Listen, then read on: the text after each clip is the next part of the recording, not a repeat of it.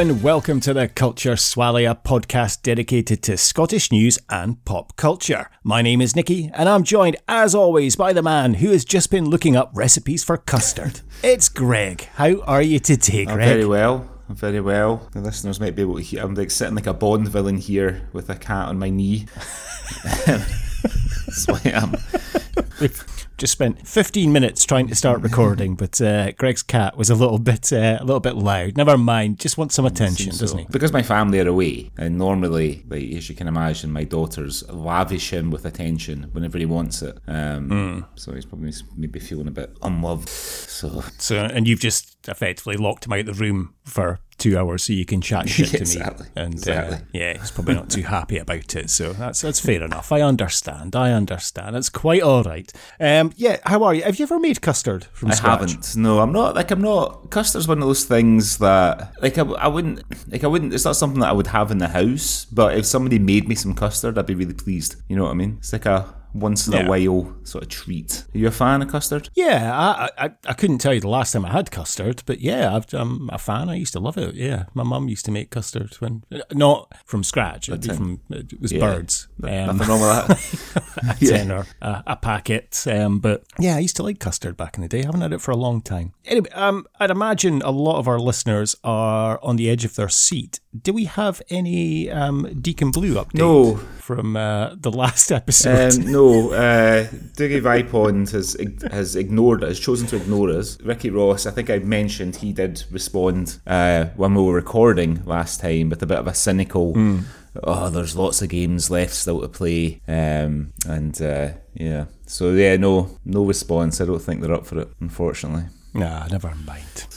Well, um, of course, you're heading to Scotland very shortly. So, have you got anything exciting planned when Well? I'm taking my daughter's. Um, well, my, my, my wife's going going to London to see a friend overnight, so my daughters and I, um, we've got a bit of time, just the three of us. Um, and Glasgow is our oyster, as they say. So I thought I might take them up the West End. You know, t- take them to the University Cafe for a Sunday, and maybe walk up to the Kelvingrove, and let my let my oldest daughter get a bit of a, an idea of you know, because if she goes to university in Glasgow, there's every chance that she'll be living there. So Yeah. um, yeah, so I thought we'd do that. Maybe go for a walk around the botanics. Yeah, go in the Clockwork Orange, as they call it, the subway. I think the shortest underground train line, I think, in the world.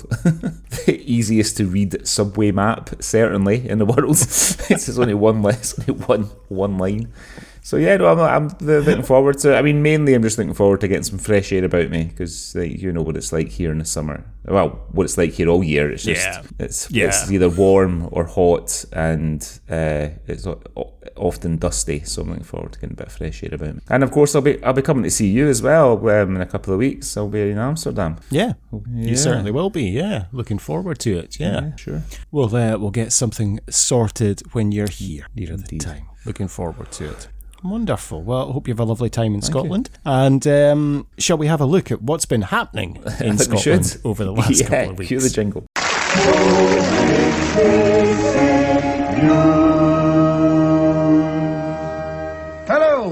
This is the Outer Hebrides Broadcasting Corporation, and here is what's been going on in the news. Okay, Greg, what have you seen this week that you'd like to share with me and our lovely listeners? So this first story uh, is very much in the sort of Swally tradition. Um, it comes from the Daily Record on the 19th of July. It's uh, reads Scott's shopkeeper, nicknamed Rambo, tells how he fought off a gun-wielding armed robber. So this is Khalid Mahmood, 65. He disarmed the masked thug with his bare hands after the pistol was pointed at him during the hold-up at his shop in Edinburgh. The granddad of 11 battered David Mackenzie, who apparently is known as he's known as Crackers, over the head with his own weapon. And bundled them outside. Jesus. Uh, brave Khalid managed to pull the robber's balaclava off as they fought in the street, prompting Mackenzie to tell him, Listen, Rambo, it was only a joke. Don't tell the police. um, Mackenzie, uh, 35, is a past customer who was also armed with a knife and he was uh, caged at the city's High Court, which heard that he had 33 previous convictions. Um, Khaled, Wow. who is a former amateur wrestler who's been known as Rambo for decades, told the record, I, I'm glad he got eight years. It was overwhelming at the time, but I would do the same again. Uh, it could have been my it could have been my wife in the shop instead of me. My my customers have been very supportive. They call me a hero, although I wouldn't say that about myself. Khaled was behind the counter in the Granton area store when the robber burst in at around 7.30 on a Sunday morning. The father of four said he had a pistol and said, Give me all your money, you bastard. I didn't really have to think. I grabbed his arm and twisted it. Uh, he was quite strong, but I got the gun off him. He turned to take his knife out at the same time, but he dropped it. When he picked it up, I was already hitting him with his gun. the gun was very was a very heavy, old-fashioned type of gun. Uh, we ended up outside the shop fighting hand to hand, and I dropped the gun. I wanted to see his face, so I managed to pull his balaclava up. He pushed me and I fell over. He had the knife, but I don't think he used it because the balaclava was off and I could see his face. I knew him as someone who came into the shop, although I didn't know his name. I said, What the fuck are you doing? And he said, Listen, Rambo, it was only a joke. Don't tell the police. I told him to fuck off. Um, um, Mackenzie fled on a push bike and was later detained.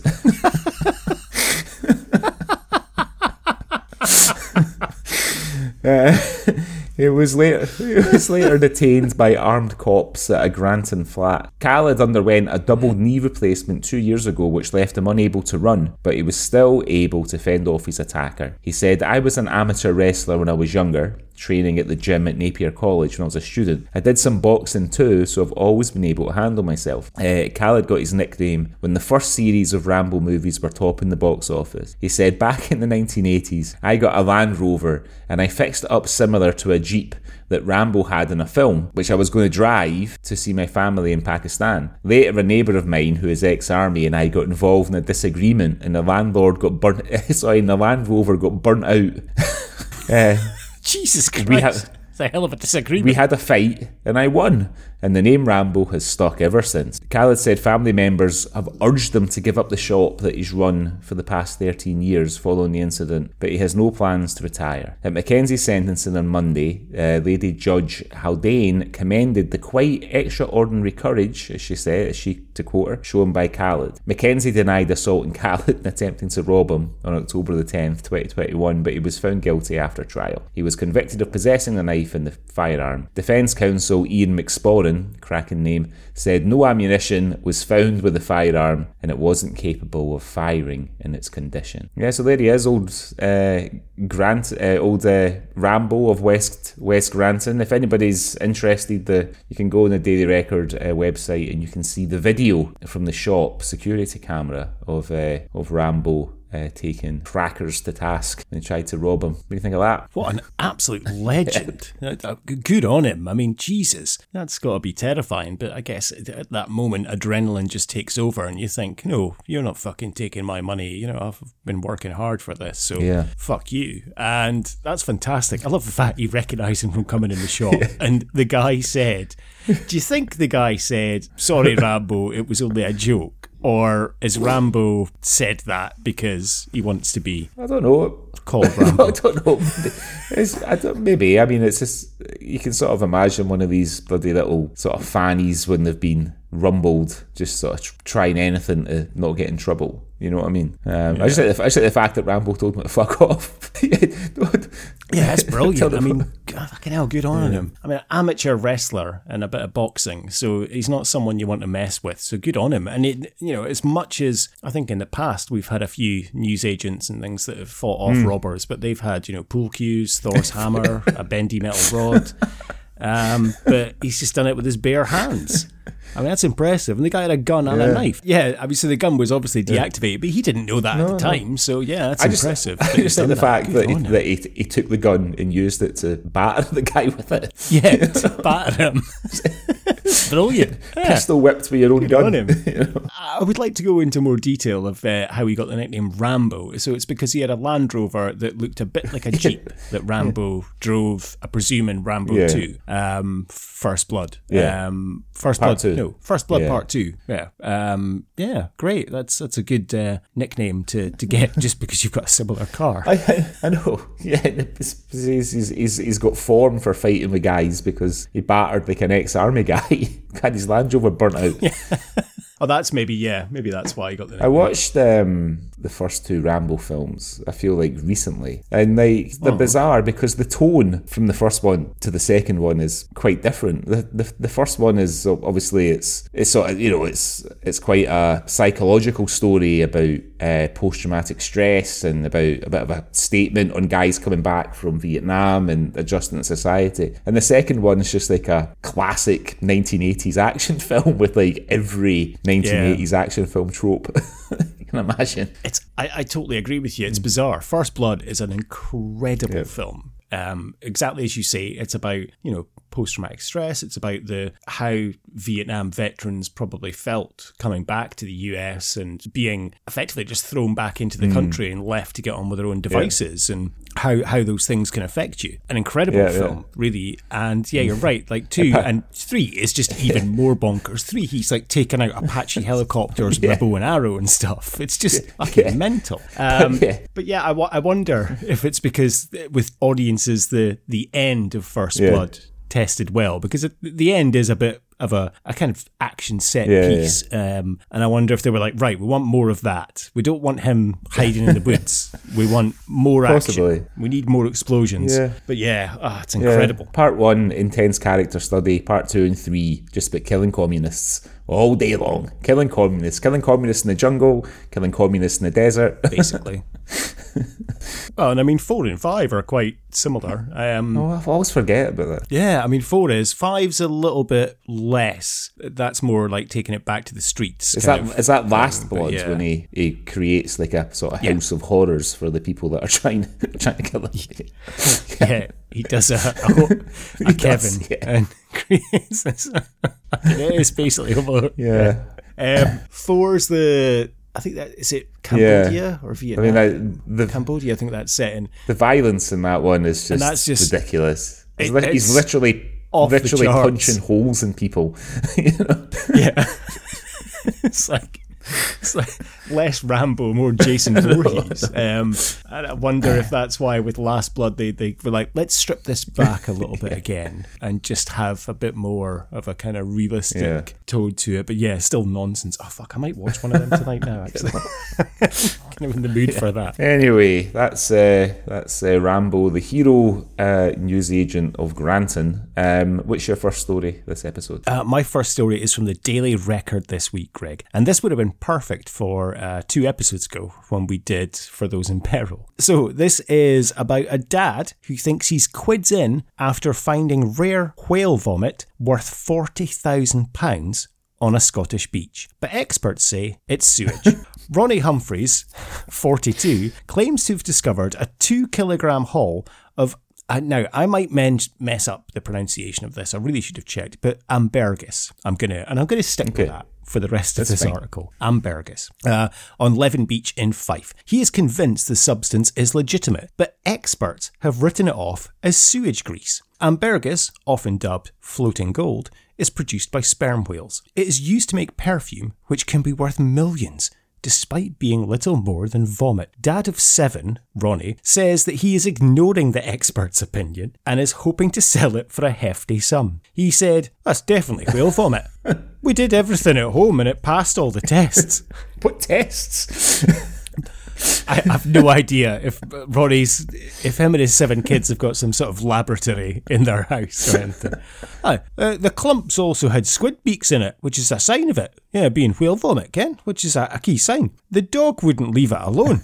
and a guy at the Citizens Advice Bureau in the labs agreed that it's whale vomit. it ticks all the boxes, so I'm confident. I've got no problem getting it tested too before I put it up for auction. Uh, Ronnie from Fife was walking on the beach on July 16th with son Alfie, 5, when he made the find. He said, Aye, me and my son uh, took a walk on the beach almost every day. He accidentally stood on it looking for crabs, and it squashed under his feet kinda like wax. I picked it up. As you do. And I kinda knew what it was. but I thought, there's no way I could be this lucky. I left it and continued our walk. But someone told me to go back and pick it up. How.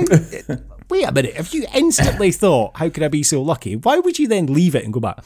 Uh, Ronnie, who is unemployed, then took the clumps home. He said he carried out several tests, including using a hot needle to see if the waxy substance melted. The clump also smelt like horse manure, which Ronnie claims is another key sign of whale vomit, or horse shit, maybe.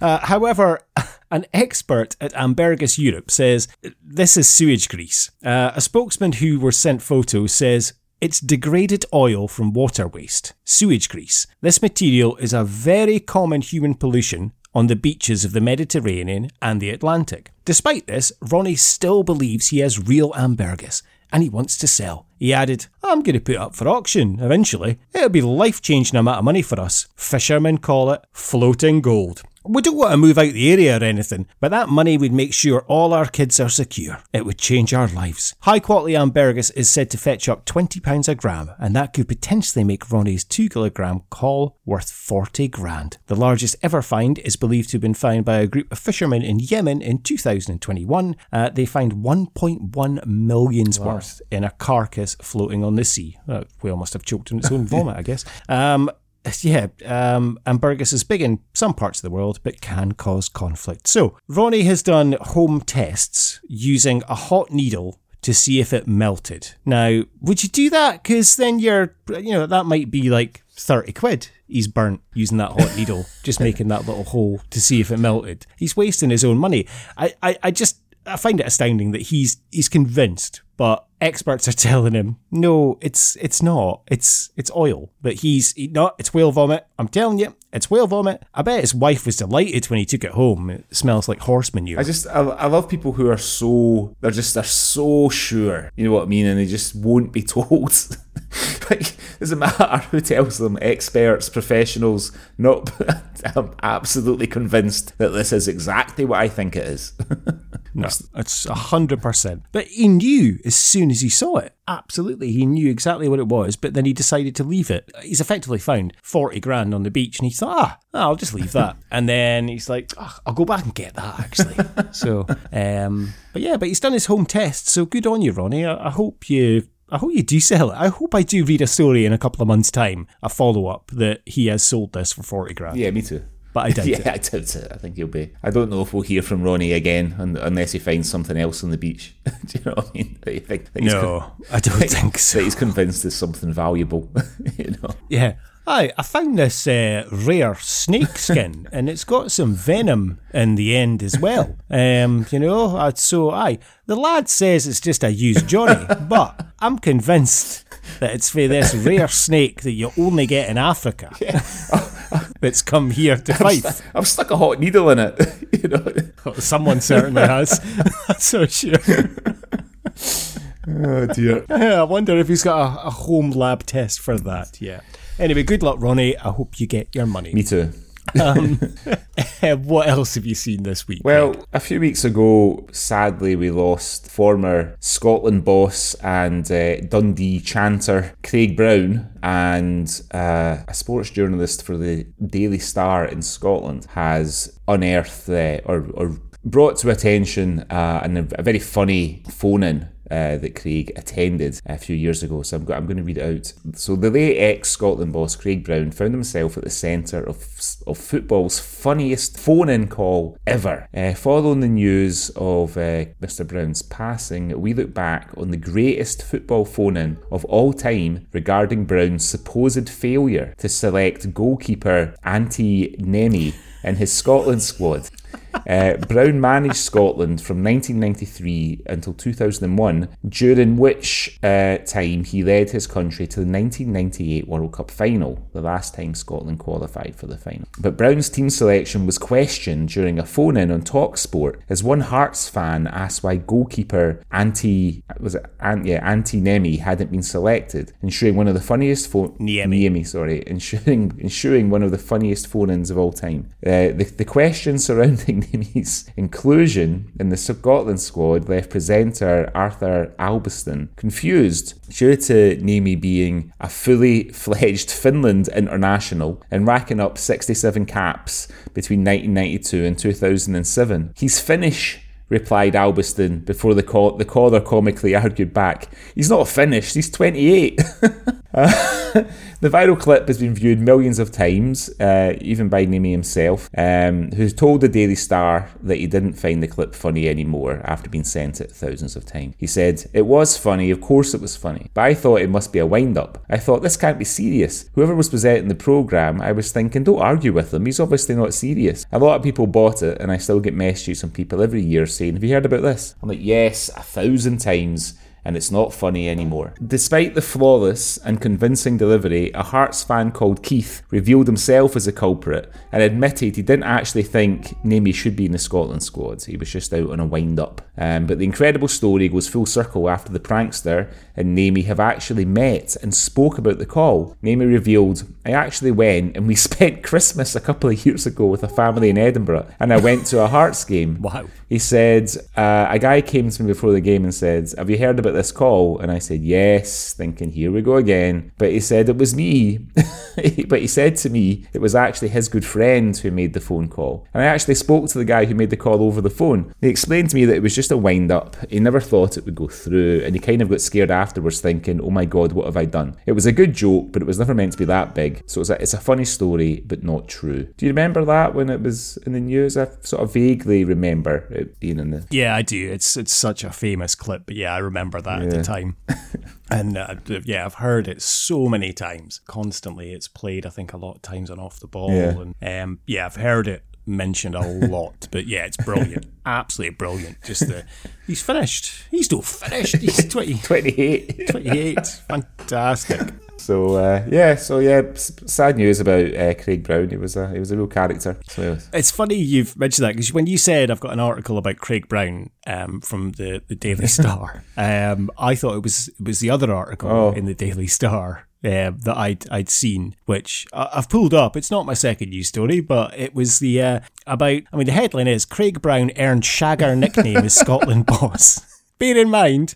This is about three days after he'd passed away, and they're printing this, and it just goes into the detail. And I, there's just there's two paragraphs that are just fucking hilarious. So it starts off. Former Scotland boss Craig Brown was once given the nickname Shagger by the Tartan Army. You could tell they were delighted with this little little section. During his spell in charge of Scotland between 1993 and 2001, Brown was caught playing keepy uppy with three women in 1999.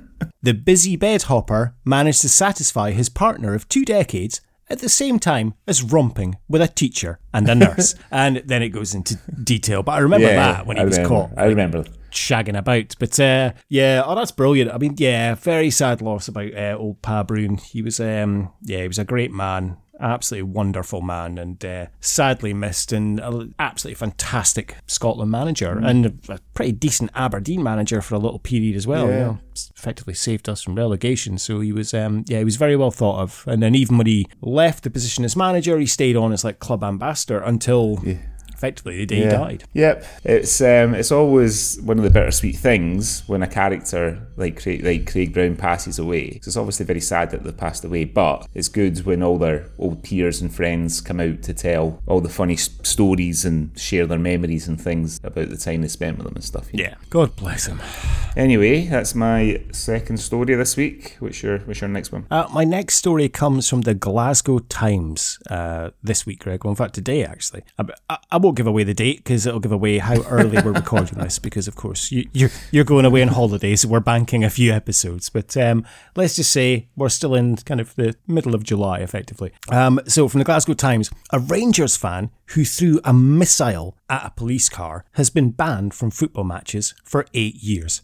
Mark Cumming, 25, was told by a sheriff that he cannot be trusted to attend games following his third ban.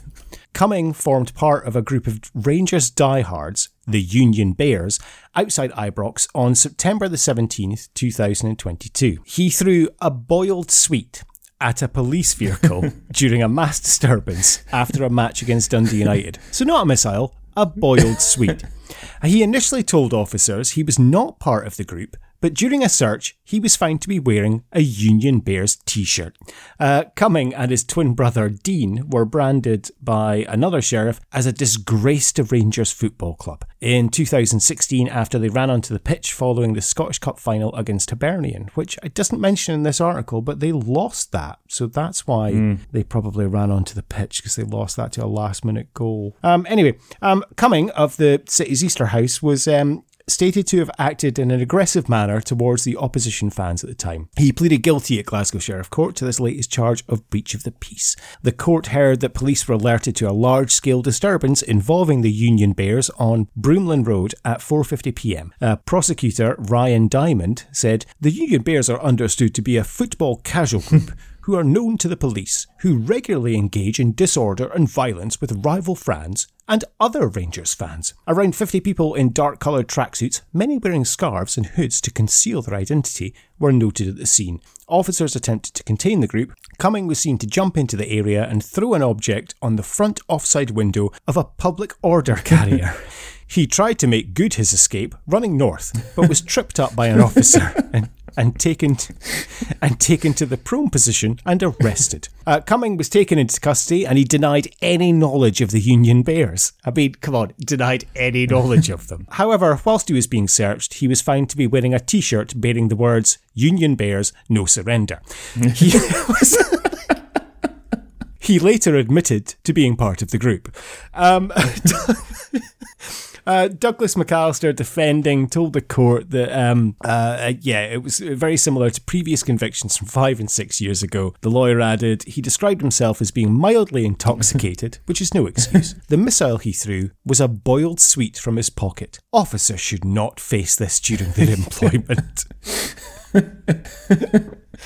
uh, Cummings was fined £450 and tagged for 245 days, keeping him indoors between 8pm and wow. 7am, as well as the Llanelli football ban. Uh, the Sheriff Valerie Mays said, If you breach this order, there will be only one outcome. You committed these offences, and after only a couple of months after your previous football ban came to an end, you simply cannot be trusted to go to a football match. So, I mean, it's a bit extreme. He threw a boiled sweet at a police car. However, obviously, it's not his first offence. Um, it's not his first bon bon rodeo, or it's not really a boiled sweet. Is it a bon bon? No. no, it's not. Um, so, it's not his first rodeo. So, yeah, it's fair enough. But Jesus, yeah, eight year ban. He won't be. Um, Christ, Rangers will go bust again before he gets to go back.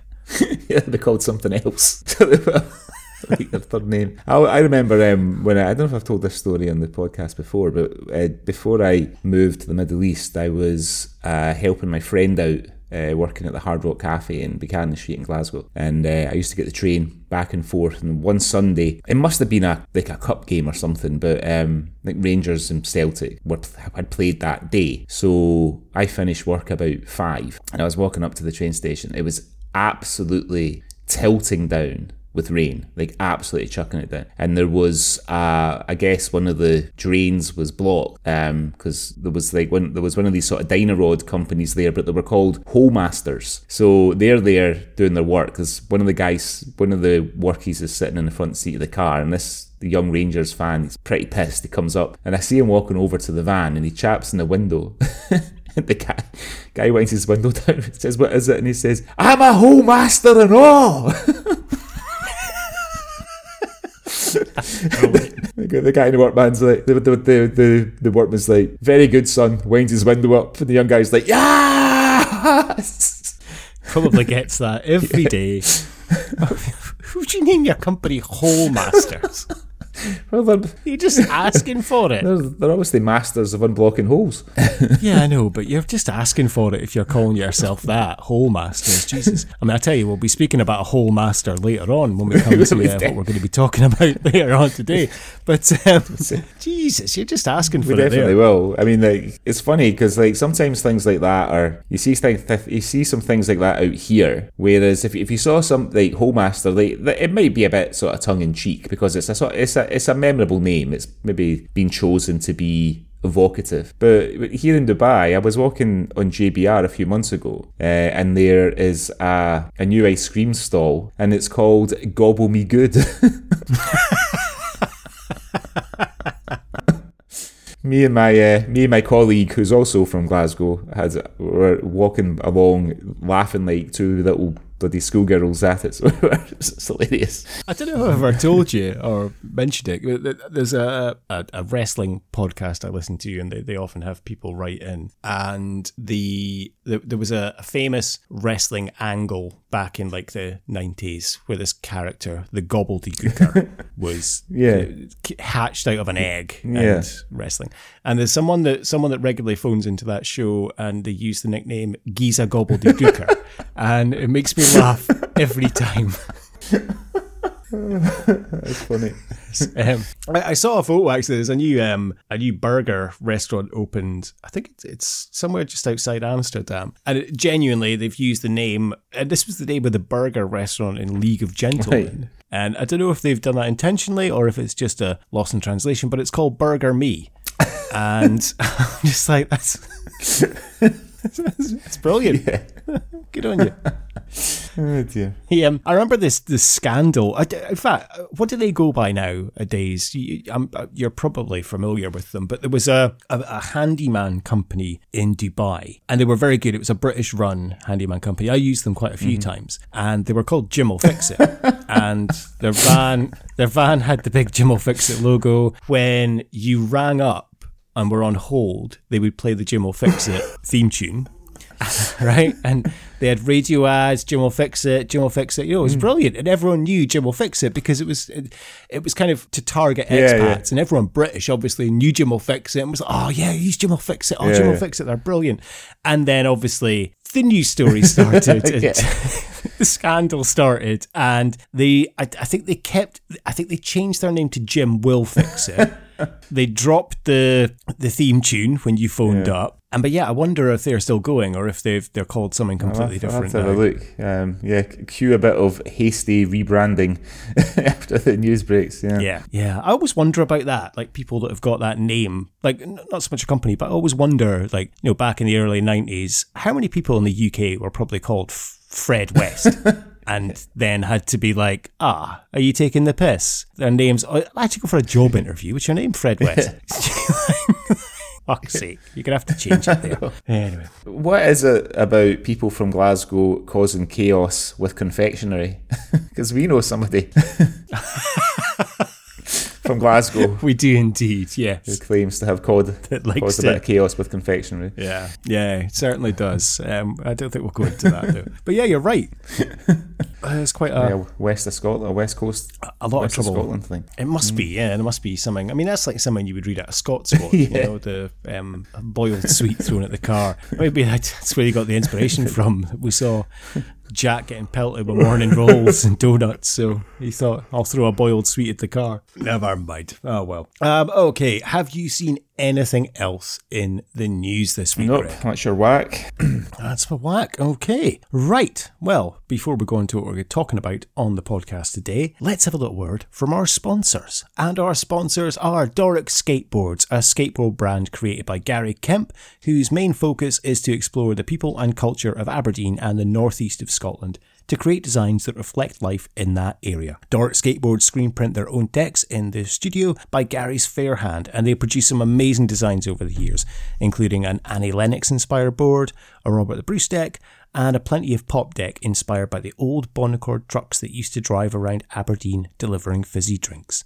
Doric Skateboards also replicate these amazing designs onto their clothing on 100% organic cotton tees, hoodies, and sweatshirts, and you can fill your boots on stickers, pin badges, and beanies as well. And baseball caps as well, I've just seen these added. Uh, Gary regularly collaborates with local artists to ensure he brings latest designs to the market, but always with a Doric twist, including his latest design, the Northfield Tower design. So check out Doric Skateboards for yourself on doricskateboards.com and follow them on Instagram at Doric Skateboards to see these amazing designs for yourself. And we are delighted to be able to offer you 15% off as listeners to this podcast. All you need to do is head to doricskateboards.com and have a look at the amazing decks, stickers, badges, hoodies, tees, and everything else on offer and enter the promo code SWALLY. That's S W A L L Y, same as the name of this podcast, all in block capitals, and get your 15% off. That's doricskateboards.com. So even though his name is Gary Kemp, he's nothing to do with Spandau Ballet. But to cut a long story short, it's true his products are gold. yes. How long you been sitting on that? Just a few minutes. I was, I was, I was, I was trying to see if I could, if I could sort of, if I could kind of crowbar in across the barricades as well. But I think that was the only three I could think of. It's through the barricades Oh, anyway. it's through so- the barricades. Yeah. I know my Spandau Yeah, Ballet. okay, Greg. So it was your choice on the podcast this week, and I joked to you earlier that I was going to probably have to do a lot of editing on this episode because we're going to be talking about some rude things. I, I, however, little did I realise, going to have to do a lot of editing to cut out your cat or your pussy, I should say, maybe for for, for sticking with the rude things. However, it was your choice this week, so why don't you tell us what we're going to be discussing on the Swally today? So, uh, celebrating its 20th anniversary this year, which it doesn't seem that long ago since it came out, I've chosen the movie Young Adam, um, based on the novel by Alexander Trocchi, directed by David Mackenzie and starring Ewan McGregor, Peter Mullan, Tilda Swinton and the lovely, lovely Emily Mortimer. Em- Emily, Emily Mortimer. It tells the story of Joe, uh, played by McGregor, a young drifter working and living on a barge with a family, and he basically shags every woman that he comes into contact with, every single one. Every woman, every single one. So now I remember when this movie came out, and I was living in Glasgow at the time. It was quite anticipated. It was quite a highly anticipated film, and like I've mentioned the podcast before, I um, I, I used to I don't really know him anymore, but I used to know Rory McCann, uh, the actor, and we knew that he was going to be in this. My flatmate and I, who was actually better friends with Rory, he knew him a lot better than I did. So we're quite keen to see it. Not that keen that we went to see it at the cinema, but we watched. we got the DVD. Got the DVD out the out the out of Blockbuster or whatever when it came out, and poor Rory's only in it for like like blink and you'll miss him, you know, and then he gets killed off off screen. So my, my I remember my flatmate just not enjoying it and actually just sort of giving up halfway through and going to bed. Um, I I persevered to the end, and I don't. I mean, I I remember not really being that blown away by it because that was the only time I've ever watched it until watching it for the podcast today. And watching it in 2023 as opposed to 2003, I actually enjoyed it a lot more. Do you know what I mean? not for the reasons, I can see your eyes widening, um, not for the reasons that you're thinking. Um, well, for How long have you been home alone now? By yeah, this maybe point? that's why. Well, maybe some of the reasons that you're thinking, but no, I think I um I did I, did- I did genuinely enjoy it um for the right reasons. But what about you? Had you seen this before? No, first Right. time. Uh, I was aware of it, and I knew um, who was in it. I knew Ewan McGregor Yeah. was in it, and but I, I, I think I often get this and Perfect Sense mixed up, and I hadn't seen either of them. But I know they're they're both by the same director. They both star Ewan McGregor, and uh, yeah, kind of thing. So I had never seen it, and I, I wasn't actually quite sure about the story of, of what it was. So I, I kind of made sure I didn't read too much into it before I watched it. So I went in blind. Um, yeah, it's. I mean, my first note I've written down is, and it could be because my wife's been watching a lot of Friends again recently. Like, if this was a Friends episode, it would be called the one where Ewan McGregor fucks every female character and smokes loads. And that's kind of all he does. He just shags and smokes. And reads. It, it seems to be in the in this film and eats. Yeah. eats what? Eats Tilda Swil- Swilton out on a towpath. Yeah, is No. that what he's I eating? didn't say eats. I said reads. He's always reading. Oh, reads. I thought, I thought you said eats. Um, yeah, he is always reading. Yeah. Um, you know something? I I like this film, and I can't work out why. Do you know what? I, have tried to think about this. I actually enjoyed Yeah. it, and I can't work out why I enjoyed it. Is it because I liked all the cast? Because they're all hmm. great. Like all of them are great. Great cast. All actors I like. Really good. Even fucking Jackie from the book group. I mean, Yeah, young yeah. Jackie and Jackie are both in this. And brilliant cast. Amazing kind of reveal at the end of another Swally favourite that I didn't realise was in this. I was like, the fuck is he doing in this? Um, is it? I mean, I, I don't know. I genuinely can't understand why I like this film so much, but I did enjoy it because it is basically just shagging and Just answered your own question there. Boat stuff, like shagging and boat stuff, and I, I don't know. It's yeah, it's it's weird. I mean, like McGregor, I think he he delivers a great performance in this, and I know you're not really meant to like the character. I I, I presume because he is a fucking massive dick. I don't mean his massive dick, but he is a massive dick in this film, and I don't think you're meant to like Joe, and he doesn't he doesn't say a huge amount either. Really, I mean, he's he's got a couple of slightly longer passages of speech, but he's not a very likable character. But uh, yeah, I, I can't work out why I, I did kind of like this, but it did have me engaged, and I can only presume it's because I will obviously watch pretty much anything that Ewan McGregor's in. I'll watch anything Peter in, and I'll watch anything em- Emily Mortimer's in as well. You know, Tilda Swinton, I can kind of maybe take or leave at times. I mean, I remember at the time it was quite a big deal that Ewan McGregor uh, was doing this film because you know he'd, he'd had that. It was basically like it was what seven years after Trainspotting was released. In those seven years, he's done Star Wars. So he's done two Star Wars films, like massive, massive Hollywood films. Um, and then he's sort of come back to his his roots really you know like independent cinema. The fact that it's also it's set in Scotland as well and it's it's based on a sort of classic um kind of beat uh sort of beat novel by a Scottish um author. It was it was really really big deal. You know what I mean? That, that he was that he was coming back to do it. Um it might be the last well I suppose maybe Trainspotting 2's T2 is probably the last sort of Scot- Scotland based movie or production that he's been in. I guess I can't think of anything since T two that he's done. But I don't. I don't No. think he. I think this was the Young Adam was the last one before he did. When when did T two come out? Like 2017, something like that. Um, uh, I think he did he did Perfect Sense after right. Okay. this, I've not seen that. Um, maybe which is Scottish based. either. Okay. Um, but yeah, no, it was really it was a it was it was a big deal. Um, and then you know Peter Mullan, his star was pretty high as well. You know, off the back of My Name Is Joe and Orphans, that he's very much in demand actor. And then I don't I don't think I had seen Tilda Swinton in anything before this. She's um. And, you know she's quite eccentric. She she was married to the artist uh, John Byrne, uh, so artist and playwright, who's quite an eccentric fellow as well. Um, but yeah, she's she's she's she, she's great at these kind of unusual characters. Like I always think of her in, in the beach, and there's a bit of there's a bit of an irony there because everyone knows a story about how Ewan McGregor and Danny Boyle fell out because Ewan McGregor expected to be playing the lead in the beach, um, and it was uh, the- it went to Leonardo DiCaprio instead. So of course there's a sex scene between Leo and Tilda Swinton in the beach, and then uh, Ewan finally gets his sex scene with her on the barge. In in, uh, in Young Adam. But um, but yeah, no, it's um, I think to your point, it, it is the it is the caliber of uh, of actors. You know, um, I was watching a bit of a making of video on YouTube earlier when um, Peter Mullan was talking about how he came to take the part of Les, and I, him and um, Ewan McGregor knew each other quite well beforehand and he was you know so he was he said I was you know I, Ewan McGregor actually sent him the script. So he said I'm always keen to I'm always keen to do anything with Ewan because obviously they'd acted together in um, Trainspotting didn't they Shallow and Grave Shallow as well. Grave, yeah, yeah, And then, um, Em- and then Emily Mortimer, of course. I think this might have been the first thing that I had seen em- Emily Mortimer Mortimer in. Um, and her Scottish accent's really good, Yeah, it is, really yeah. good. She, Yeah, she is. She's a very good she actress. even said that when you know when she was when she was asked about it, they said, "Can you do a Scottish accent?" She said she could, but she said, "But I couldn't." I just lied to get the part.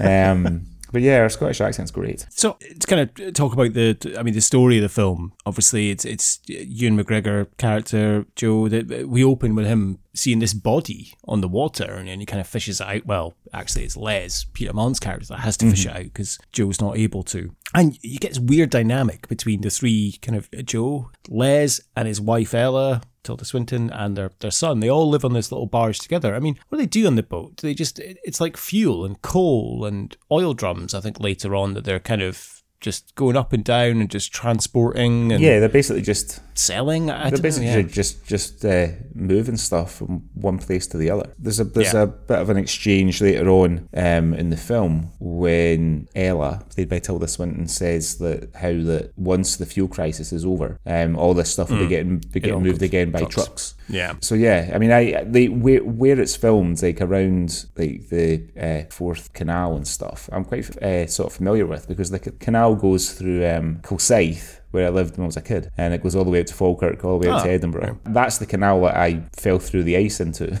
when I was a kid. Oh, wow. My Okay. father was trying to demonstrate the dangers of walking on the ice by having us walking on the ice, and then uh, he wanted to show me how how deep the canal was by trying to like smash a stick through the ice that we were standing on. Luckily, we were near the edge and we were able to scramble out.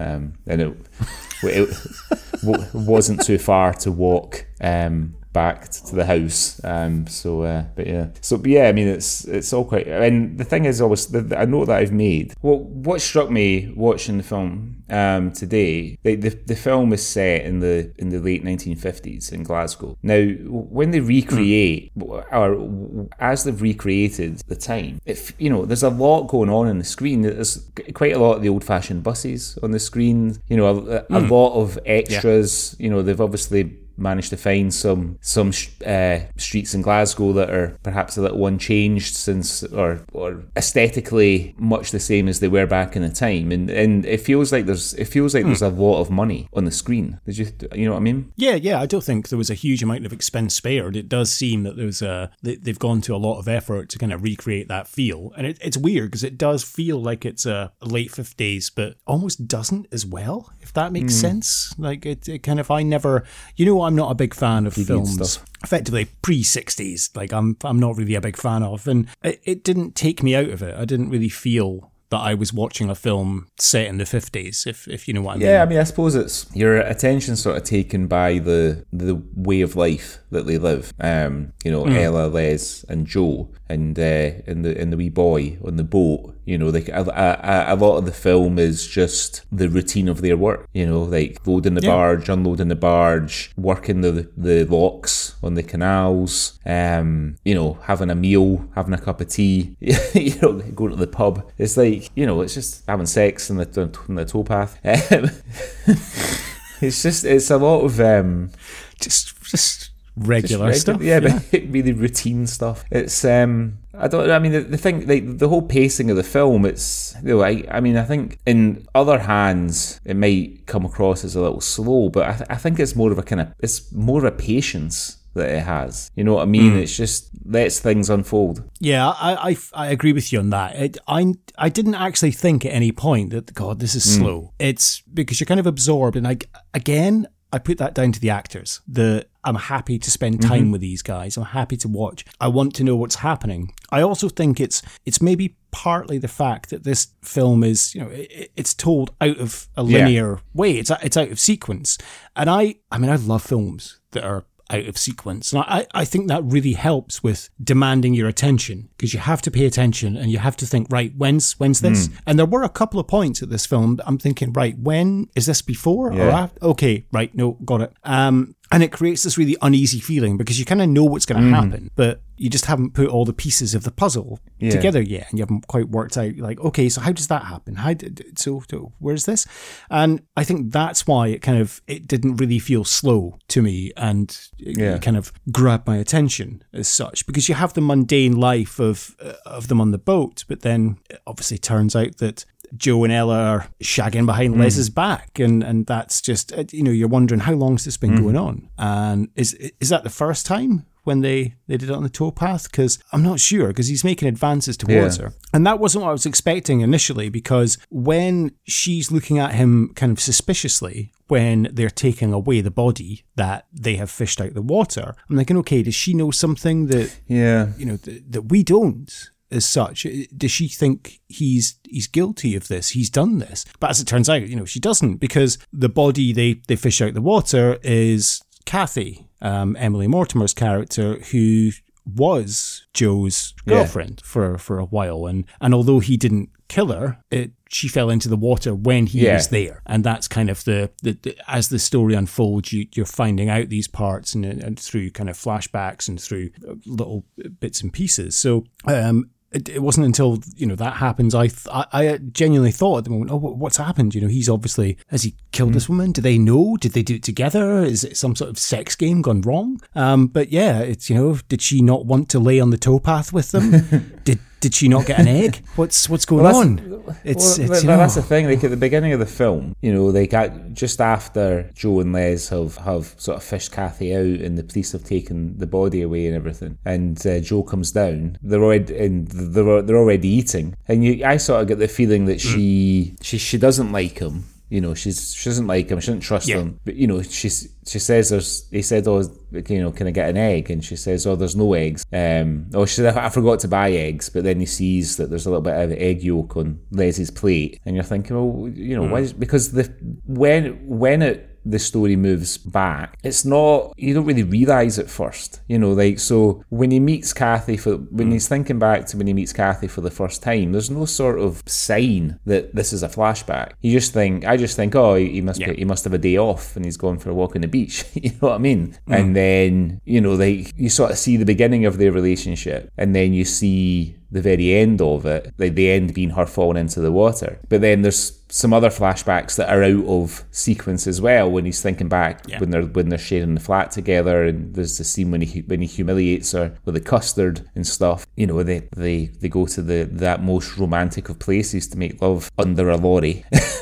in the gravel now I mean we'll speak about the sex scenes later on but I mean that was one in particular that I was like this isn't erotic to me all I could think when I was watching that is that just looks painful yeah. with all the yeah. gravel and then I, I did think, like, you know, don't get me wrong, if I was single and Emily Mortimer asked me to, to reenact that scene, I'd happily spend the next day applying Savlon to my knees and thighs because of all the gravel burns. But it, it, it just didn't look very no. erotic to me. It just looked quite uncomfortable. Yeah, it's. I mean, I don't think any of the none of the sex in the film is particularly erotic. Really, it's so it's it's all no. about it's sort of portrayed as being a bit sordid because of the the sort of clandestine nature of uh, Joe and Ella's relationship, and it leads to him like having a bloody knee trembler in an alley with Ella's sister. There's nothing erotic there and then the, he ends up with the with his new landlord's wife in the last act of the film, and there's just there's just nothing very. It's all a bit sordid because it's all because you know that you know with, with the exception of I guess the scene under the lorry, you know that they're not supposed to be having sex. Like you know that he's not supposed to be having sex with these women in yeah. all the other encounters. It's because he's behind someone's back or whatever. I don't think it's it's meant to be erotic mm. as such, though. I think it is meant to be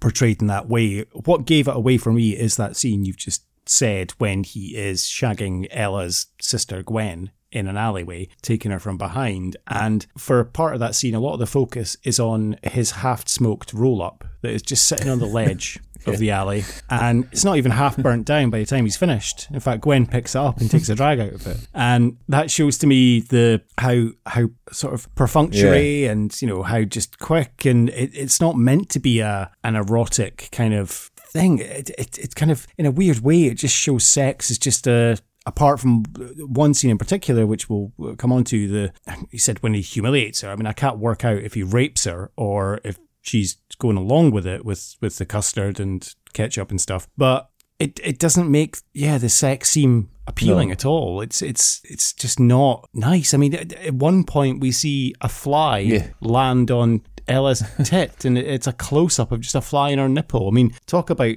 taking any erotic yeah. feelings out of you know a scene by seeing that. So I wonder if if that is done on purpose for this to show kind of the Yeah. you know it's not meant to be. You're not meant to be enjoying Sort of this. less, less the Red Shoe Diaries, more the Tackety Boot Diaries. you know what I mean? um, yeah, it's um, and then with Joe himself. So you know, I, I I was sort of going through the film thinking, well, is he is he a bit of a sociopath? Because he doesn't seem to care about anybody, you know, like at all. Um, like when when young James, uh, Ella and Leslie's wee boy falls in the falls into the canal when he's he's trying to get a bucket of water and it, it sort of drags him in. He, he dives in to get him, and even when he even when they they're sort of standing at the side of the canal and Ella's got a towel around James and everything, there's just like she's very emotional and he and and, and, and Joe isn't at all. And then it's, it's not until towards the end of the film when he feels like when he it looks as well, it doesn't look like, like Daniel has been uh, wrongly convicted of murdering Kathy that he tries to do something sort of redeeming.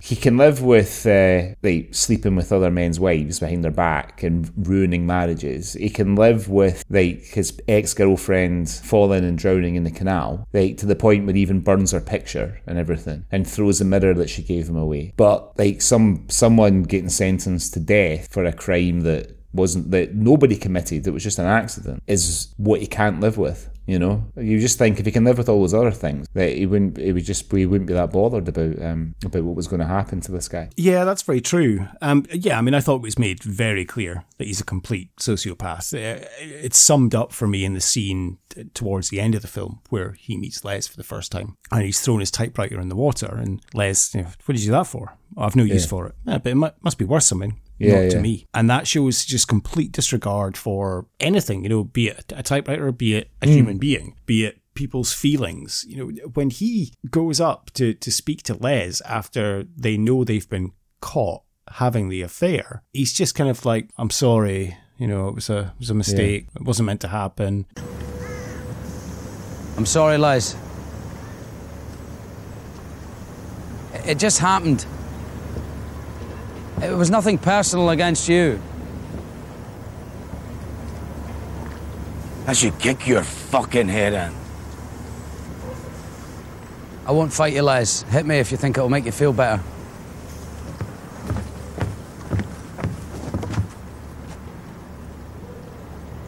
What about my son?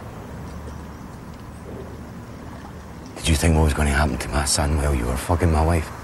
It Wasn't like that. What was it like, Joe? Tell me, what was it like? Look, I'll get my stuff. I'll leave you to sort it out with Ella.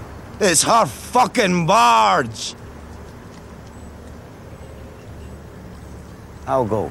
Th- there's no feeling of guilt. I mean, in fact, uh, that is a, one of the best scenes of the film. I think when they wake up. I mean, uh, they've had sex, then they've obviously maybe had a little snooze. Then Joe does say, "I I better go because Les will be back in a minute," and Ellis says, "No, you'll you'll be a while yet." And then she wanks him off. They obviously fall asleep again, and then they know they can hear Les upstairs, and rather than like panic of "Oh shit, what do we do?" They just lie yeah. there, kind of discussing. Right, well, he obviously knows. Ah, right. And they had Joe as a fag, Yeah, yeah. and before he decides to go up, and you're like, wow, just the, the relaxed, casual manner of this. You've just ruined this man's life. Yeah, and you you feel for Les because you know he he mm. before he finds out he he obviously wants to have a relationship with Joe. You know what I mean? Like in in the sense, like you know, Yeah. like a, that that they're friends. You know, in in, Jo- in his mind, Yep. him and Joe are friends. You know, oh, come on, we're going to a game of darts. Do you want to come to the pictures? Do you want to go? Will we go to the fair? You know, and everything. And even and even when you know like it comes out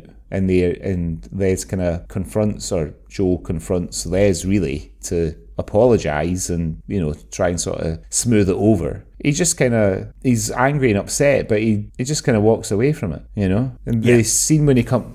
Yeah, the, scene- the, the scene when he comes back to get his stuff is sort, you know, it's just he's kind of just talking about the case and everything. He's like, he, they, the last thing he wants to talk about Hmm. is is what's going to happen next between him and, and Ella. He's talking about, you know, I've, I've been asked to go and be a witness. They, they they only needed one of us, all this kind of thing. You know, you, you, you feel really sorry for him because he's he's he's sort of Yeah. You know, he's he's he, and he's he's probably like him and Kathy are really like the only two sympathetic characters in the Yeah. film. But then you. But then Completely. you know, Kathy sort of degrades herself a bit with you know with Joe before she dies. Mm. You, you know, like Ella's you know she's not very nice. She's, she's, she's, not, she's not even even very nice to the wee boy. You know, she's really impatient with him, and No. she's impatient with Les, and you know, she's even she's this. You start to see it coming out again with Joe, and as soon as it does, he's like, "Let him away." you know, he's fucking moving on, Yeah. find another another landlady to rattle. Um, Um, yeah, I mean, I'd written that down that I felt really bad for Les because he does seem to to really like Joe. I mean, he, he takes him in, gives him a job. It's exactly as you said, he's always asking him if he wants to go to the darts, wants to go and put to the pub, go to the pictures, fun fair. He's, you know, the scene where they're they're covered in dirt and it's Les that's washing Joe's back and, and cleaning Yeah. him and you know, making sure he's clean first. When they're having a all having it share a bath, he's letting him go first and have the bath first. It's he's a genuinely nice guy and genuinely kind. Okay, he likes a drink and he's maybe got a little bit of erectile dysfunction Yeah, because of that. So Joe's got to step in and service Ella, but like a really nice guy and just kind of like an enthusiastic. You know, he's in the pub and Yeah. reading the paper and saying to the guys, "Oh, we found the body, we found the body." He keeps going on about it. You know, we found the body, but you Yeah, would. yeah. That's the that's the reaction you would have when you're in the pub. And oh, she was naked. I love that when the barman's like when he's reading it out. You know, just in a petticoat. You said she was naked. Oh, as good as it was. It was translucent. You know, you, you kind of it was good as naked. There we are. The body of a dead woman was found in the River Clyde early this morning. The woman was wearing only a thin petticoat. So far, she is unidentified. Police are I thought you said she was naked. The same thing. These slips are transparent.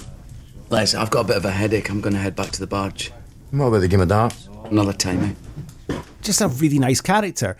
And I think that's that's part of what they do. You you do feel bad for him. Like when he sees the fun fair and he's like, Oh, do you want to go? Do you want to go? And it, he's so excited. You know, and when he's he's showing um uh James the, the is it J- James the son uh or Jim, Jim, yeah. the son um Jim sorry when he's showing him you know about the the kind of rolling Yeah. the coins down the thing, you know, and he's like, I always win, I always win, I know how to, to work this. And he's just such an enthusiastic, lovely character. And that's why you're like, Joe, you're a fucking Yeah, yeah, dick sure. For doing hmm. this to him. And, you know, and he, he just wants to sit with his, his wife and his kid, play his guitar, have a drink, Yeah. go to the fair and enjoy himself. Yeah, I mean, do you think the do you think these guys? I mean, imagine that these old bargemen. You know, they, it probably was a relatively common thing to find a dead body in the in the water. You know what I mean? Yeah, probably. I'd imagine so. Yeah, especially the Clyde. Yeah, Yeah, yeah. would have, I would have definitely. Because he even thought so. because he, he he keeps saying the stiff, which makes it sound like it's not the first time he's encountered a dead body. Hmm. You know, or it's it's it's bravado. You know, I don't know. No, I think at the it's kind of in the opening scene when you see Joe's obviously struggling to to fish her in, and we know later on obviously Mm-hmm. why he's probably struggling. But for Les, it's just like not second nature, but you know Yeah, what I mean. He just kind of it's like give me here, and he pulls her in, Yeah. gets her up. And to be fair, it is Joe that's like, well, you better cover her. Maybe Les is wanting to have a look through the translucent nightgown. Yeah. Yeah, and then he's obviously you better call an ambulance. It's like it's a bit late for that, I think. Yeah. You know, would you not just call the police? But yeah, eventually they turn up. Yeah, it's um. So I think probably we should talk about Emily Mortimer. So I mean, uh, was and is a fantastic actress and beautiful woman. Um, you know, like she's. I, I watched her being interviewed. Um, she when she's talking about this film, and you know, she's like, it's not every day that you get offered a part like this. She said that you know the scenes and things with Ewan, you know, and like the this. She said the scene with the food and everything else. She said they, they're great scenes to do. You know, they they're great scenes. She said, well, she's like, you know, they're great scenes to act in, and it's not something that you get, you know, that you would, you would get offered every day. You know, um, but yeah, she, she's really really good in this. Like really really good. Why is she sitting alone on the beach yeah, on her own? That she is, and I, I'm going to talk about the character Kathy, but obviously Emily Mortimer in that opening scene when you see her sitting on the beach. She is so mm-hmm. beautiful, and there is not a chance in hell she would be alone there without a swarm of guys around her. And obviously she sees Joe and the kind of flirting glances before he goes over, but she is far too good for him. Like, why is it that all these women just succumb to what is it that Joe has? It's just some sort of magnetic power, but she is immediately kind of, you know, mm. smitten, it would seem, and they go for a walk. But she's far too good for him. She's got a you know good job. She's obviously a popular and beautiful woman. Yeah, but What's she doing hanging about with this Well, loser for? I'm sure when uh, after you know when, the body when her body's been identified as being you know her, I'm sure when Peter when Les is reading the article, he says sometime actress. Uh, what's it? Is it Kathy uh, Digby or something like that? Or I can't remember her second name. Um, He says sometime actress. So that's something that they don't really talk you don't really hear before or after you know because they when No. when we see her and Joe's relationship starting to come to an end, she's working in an office, and when they reconnect, when he bumps into Mm-hmm. her, she's still working in the same office, and he, you know, that he's Yeah. he's obviously been trying to pursue some kind of alternative kind of lifestyle. He wants to be a writer, but he can't seem to do it, so he makes so he makes custard Mm-hmm. instead. You know, he, he talks about going to China, you know, go, going to see China, and you know, and when she, when she finds out that he's um taken this quite sort of banal, basic job you know she's like i never thought that you would you would be joining the working classes you know you know he, he doesn't want to have kids he says how he doesn't like kids how he feels like eh, kicking Jim off the boat every day and all that sort of stuff There's nothing wrong with that, though. no i'm not saying that you know, it's whatever it's whatever you want, right? But for the time that the novel's set, it's quite an quite an alternative lifestyle. Whereas she obviously, hmm. she's obviously been a participant in that, but has since come round to just sort of craving a bit of normality. You know, like getting married, hmm. having a family. You know, but the fact that she wants to marry him when he's he's like just easily like incredibly dysfunctional, and she can obviously see that she can she can see what's wrong with him, but you know she she still loves him regardless and still wants to be with him. Yeah, she's obviously smitten with him, and I guess she's okay kind of to let him go, really, when he says he's going to China. But then I guess she, in the the period between that and between the time they next meet, she obviously finds out she's pregnant, and I guess that obviously changes her Yeah. feeling for him. And then they end up having sex under a truck, and um,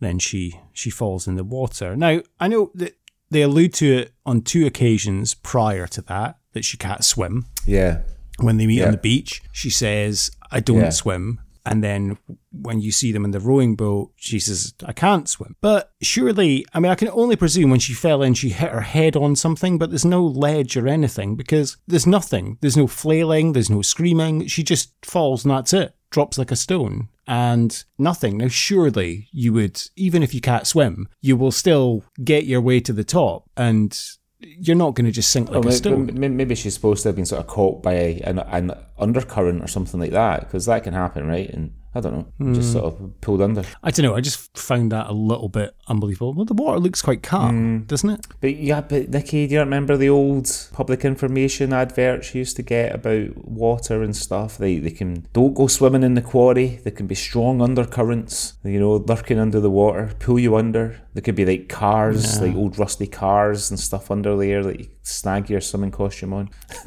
Safes full of you know something? stuff. I've made a note of that, like because there's a lot of um, there's, a, there's there's there's there's a few shots of the bottom of the ri- river, bottom of the canal, of like Joe's stuff, his typewriter, and I thought, how good would it be if there was like a safe full of pornography and condoms here? I thought about that as well. I did write that down. I mean, kind of the most feeling you get out of Joe's character. I know we're speaking about Emily Mortimer, but it's it's when he is effectively explaining quite near the beginning when Les, Ella, and they're on the boat, and he's speaking about in graphic detail what this woman might have been going Yeah. through. And undressing on the bridge and jumping into the river, and the, the, the level of detail, staring at Ella the whole time that he's he's delivering this speech. I think she went to a bridge fully dressed and stood there breathing the warm night air. And she took off her jacket and folded it neatly on the ground. And then she unbuttoned her blouse. And then undid her brassiere. Let it drop down on top of the other clothes. And she'd unbutton her skirt and let it slip down over her hips. And then she'd unroll her stockings and hold them out so that they blew in the breeze like pennants before she let them float off into the night.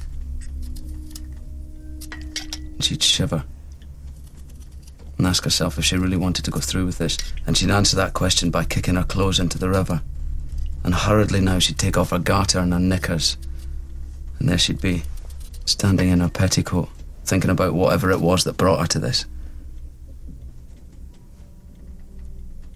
And then, with her petticoat billowing around her, she'd drop into the water like a rose and float there for a moment and be gone. And that's when I thought, okay, because before then we obviously didn't know what the, his relationship with mm-hmm. Kathy, the woman. And that's when I was like, okay, so he definitely knows her. There's something happened, and I'm, I'm convinced he's killed mm. her. But of course, it turns out he didn't kill her, but he just didn't Yeah. help her, arsehole. Well, he, he does sort of make a kind of half-hearted attempt. He sort of calls after her and he looks, and he can't see any trace of her, so he just throws her clothes in and runs away. You know? Yeah, but he jumped in the river to help a little boy that he's openly admitted he would happily kick off the boat. But he's not going to jump in to, I mean, I guess, I don't know how he would get out again, but there must be a ladder there. It's a dock. yeah, there yeah. would be Yeah, ladders sure. to get mm-hmm. back on. Like, I literally live on a dock like exactly the one in the film. And there's ladders everywhere to get back up. So he would have been able to. Yeah, yeah, yeah, you think so? But um, I suppose I don't know. I suppose it needs to be the way it is for the it's the, it's the plot device, I guess, right? Um, so uh, yeah, what's to do? It's um the other thing in in this film is the soundtrack uh, is written by and written performed by David Byrne from Talking Heads, who comes. How did they get David? Well, you know, David Byrne was born in East Kilbride. Yeah, but he was he moved to moved to America as a little boy. Um, but he's, so he's got Scottish connections. So But how did they get David Byrne to compose a soundtrack for Ewan McGregor's sex tape? Effectively, like it's incredible. But yeah, I was very surprised when um, when I saw that that David Byrne did the, the music, and I was like, wow, Yeah. really? It, the David Byrne? It's not like a David Byrne from Clarkston. some guy from down the road. Yeah, but no, it was it was the David Byrne. Yeah, I was very impressed with that. Very impressed. Incredible. Obviously, there's a, a lot of nudity in this, and I did read a review that said apparently there was there was quite a lot of the media was surrounding Ewan McGregor's full frontal nudity, and one review I read said, well. But this isn't the first time that he's done full frontal nudity. No. I don't know, it probably isn't the last time either. However, it is the first time that he had done full frontal nudity since he'd played Obi Wan Kenobi. and I think that's why it was a big thing mm. because he's playing, you know, a kid's beloved character, and here he is getting his wang right. Now, genuinely, the scene where they're lying in bed and Tilda pulls away the blanket, that penis shot is a jump scare that I would compare to anything in any horror film It's like Hereditary, Blair Witch, anything. Because you're like, oh, it's a Bobby. It's it just leaps out at you, and it's right there, right in front and center. You're like, oh my god, oh there it is, there it is. Oh, there's his cock. Oh, okay, and um, yeah, it just lingers there, doesn't it? Uncomfortably. Yeah, it lingers there uncomfortably, like Tilda Swinton's unshaven armpits.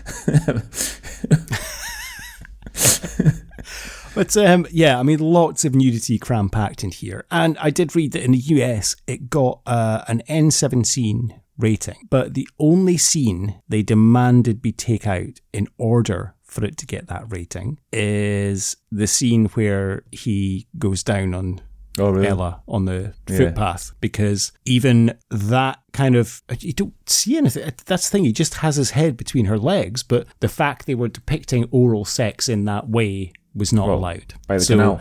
it's okay to have the full frontal nudity. It's okay to have Yeah. fly on boob, and it's okay to have the the scene that will probably come on to next the custard and ketchup and is it is it brune sauce or chocolate sauce i wasn't sure um Yeah, I thought it was HP. Yeah, um, that sauce, uh, that scene. It's okay for that, but you can't have a guy putting his head between a woman's Well, I mean, Basic Instinct has Michael Douglas putting his head between Sharon Stone's legs. I don't know. Uh, American Pie has a very similar Yeah, scene yeah. of the guy putting his head between Tara Yeah. Reid's legs. So I don't understand, and that was like 2001. Uh, no, that'd have been Late earlier, 90s, I wouldn't it? think, American Pie, 19. 99. Yeah. So I don't know why that wasn't allowed, but maybe it's because I, I, I don't Hmm. know. No idea. No, I know. I like, but apparently they were go- like the American censors were, were going to cut quite a lot of the um, quite a lot of the uh, nudity and sex scenes out. But Ewan McGregor demanded that they be left in, or else the film would have probably been about fucking ten minutes long. He used the power of the force to. Uh, you will not take out my penis. Uh, this is not the penis you are looking for. Um, okay, so the, the kind of probably the most uncomfortable sex scene is involving Kathy and Joe, and as we said, it, it's it's when he effectively covers her in custard, ketchup, HP sauce, some sort of Flour, sugar flour or something. flour. Yeah. And then I genuinely couldn't work out if Kathy is laughing or crying during this point because I mean it's uncomfortable to watch. You know, I'm, he's raping her, but Well, he, beat, he beats her first. is is she laughing? Is she crying? I don't That's know. That's the thing, because he, he sort of beats her first with a stick, doesn't he? He kind of puts her over his knee, and it's Of not course. clear whether Yeah. she's sort of into it, because some people are into that, apparently. What um, Emily Mortimer said about it, she said, There's something really liberating about letting it rip and just going for it. There's no way in real life you'll ever be allowed to get up to all of that. I mean, unless you were really into kinky stuff. Um, so yeah, I'm not sure if it's supposed to be, you know, if uh, you know, if she's just being submissive or if she's into it or what. But it's um, yeah, it's you know, if you were, if you had, if you had any sort of doubts about Joe before that scene, then I think that's a scene that really hammers home that he's, you know, he's sort of he's sort of narcissistic, just into self gratification, taking what he wants. You know what I mean? Yeah, he's a yeah, he's an arsehole because then he just leaves Yeah, her goes out. there, lying in a mess, goes off to the pub, presumably, comes back, and she's cleaned everything up. She's in bed, and then he just gets undressed and gets into bed, and she does kind of cuddle Yeah. into him, and I'm like, okay, so she was okay with what just happened, then getting covered in custard, and then getting full of his custard. it's yeah, it's not. I don't know. I just I just find that quite Yeah, uncomfortable. no, it is. It is. It is. Um, that scene, I wasn't sure. Oh, absolutely. Peter Mullan did say that he. I I saw an interview with him like on the red carpet, and he did say that he he did the role because he really liked the cast, and as you alluded to before. But he said he was disappointed that uh, he didn't have any sex scenes. And then I was like, well, you kind of did. We did see one through the little slats, but you couldn't finish the job. Yeah, I saw him on that thing I watched as well. He was saying, um, he was saying that, um, you know, like Ewan has sex in the film, uh, Tilda has a lot of sex, Emily has a lot of sex. I don't have any sex because I'm impotent. so the other thing that's that's discussed in that that that little sh- doc, short doc about the making of this film is that it's not clear why the film is called Young Adam because there's no characters called Adam in it, but the cast all had like theories. So what? So one of the Ewan McGregor said he thought it. Uh, sorry, not Ewan McGregor. Peter Mullan said he thought it might be to do with Adam and Eve, like original sin, etc. But the most surprising theory came from uh, Jack McElhone, who plays young Jim. So apparently, when they were all sitting around talking about it, he said, "Well, maybe young Adam, maybe Adam is the name of." Uh, the, the, of Kathy's baby, and all the cast were like, "Ah, okay. but uh, Tilda Swinton thinks that Alexander Trocchi just called it that just to sort of bamboozle people and get people talk. I genuinely Talking about thought I genuinely thought you were going to say the young actor um, said maybe that's the name of Ewan McGregor's cock. Young Adam.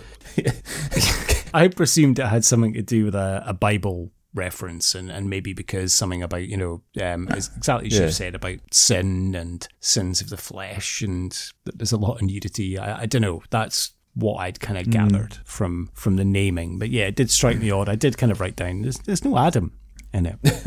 And there's um there's no Adam, but there is a Ewan, and Ewan Stewart pops up Yeah. as the unfortunate boyfriend Dan of uh, of Kathy, who's just come round to fix our plumbing in more ways than one, and ends up finding himself getting sentenced to death by hanging. That's a bit of a shame. Yeah, I mean that. I mean that whole. I mean, it's you're sort of you're sort of hoping that he gets that that he sort of is found innocent, right? He's you know he's he's he's clearly not maybe not the brightest person, you know, but he's he's a father of two or four. Can't remember what it was. Um, and um, you know he's this is him now. He's he's he's you know he's going he's kids are going to be left without a dad and everything, and he's not really done anything wrong because they it's just it's, he said that all he ever did was go and walks with her, and she she even says when she's Hmm. telling Joe that she's met this other guy, and she's like, you know, he's nice, but it's not going to work out because he's married, and you know, Yeah. I don't really like him like that, you know, and stuff. So that, you do wonder, well, is it is maybe is Dan just got a bit of an infatuation and she's obviously a bit vulnerable. She's just come out of this relationship with Joe who's you know not a good guy. Um you know you know you get the impression that he's intelligent he's intellectual he reads all the time and stuff. But yet you know like this poor guy Dan is he appears to be sort of the opposite of that. You know he's he's a tradesman he's a plumber he's a family man he's a normal guy you know? Yeah, because they say even in the courtroom when they do say about the the signs of sexual activity, and he looks horrified. He's like, no, no, and I I do wonder exactly as you've said. Kathy says they go for walks and stuff. It maybe just a hmm. friendship. Like it, it was, you know, maybe they both. Well, he maybe wanted more, but he hadn't had the chance to yet. But it does sound like yes, he was effectively cheating on his wife emotionally, probably. But I don't know if there was any physical relationship there. But Yet they found fibers of his clothing under her fingernails Hmm. and stuff. But then I don't know. I, uh, obviously, maybe they meant to because obviously the, the technological advancements weren't Yeah. as far now. So maybe they just mixed up or something. Well, I the thing know. is, like they say that the the the, the fibers could only have come from his clothes, but they but they do seem, but they also seem like it's not very, it's not like certain, it's not guaranteed. But, you know, it would be unlikely. But you know, it's it's it's just it's sort of circumstantial evidence, right, that they're using as Mm. um to sort of condemn him. so yeah, hanging an innocent man. Yeah, and like there's no like I, like I say, like the film ends and there's no um there's no redemption really. Like, you know, there's there's no redemption for Joe. There's there's no happy ending. He just he just he just sort of gets, gets on with his life. He- got one of those earlier from Ella. yeah, it's a film full of happy endings for Joe, um, but it's just not the happy ending that he wanted. You know, um, you know, it's it's the last sort of three films we've done, in, in, including this one, have all been like, evocative films. You know what I mean? They're they're films that you that you think about and find yourself reflecting on and stuff in your quiet moments. You know, I don't I don't that wasn't by design. it was. You know, going from like Scot Squad into harrowing drama of um, for those in peril into confusing sort of uh, kind of period piece almost of late night shopping into harrowing erotic drama, uh, erotic with a small e of this one. So goodness knows, I have to find something a bit more light-hearted for the next one. I think. Yeah, I think so. Um, and you do think when, like, when Joe's towards the end, when he's the court case is, is coming up, and he, he's left Ella, and he goes into the pub and he meets Stuart McQuarrie's character, who I don't know if he's ever Bill. named Yeah. actually. Um, Yeah. Bill, sorry. Um, as as his new prospective landlord, and he, you need to come home and meet the wife. And my first thought is, how long is it before he pumps his wife? Oh, the first night.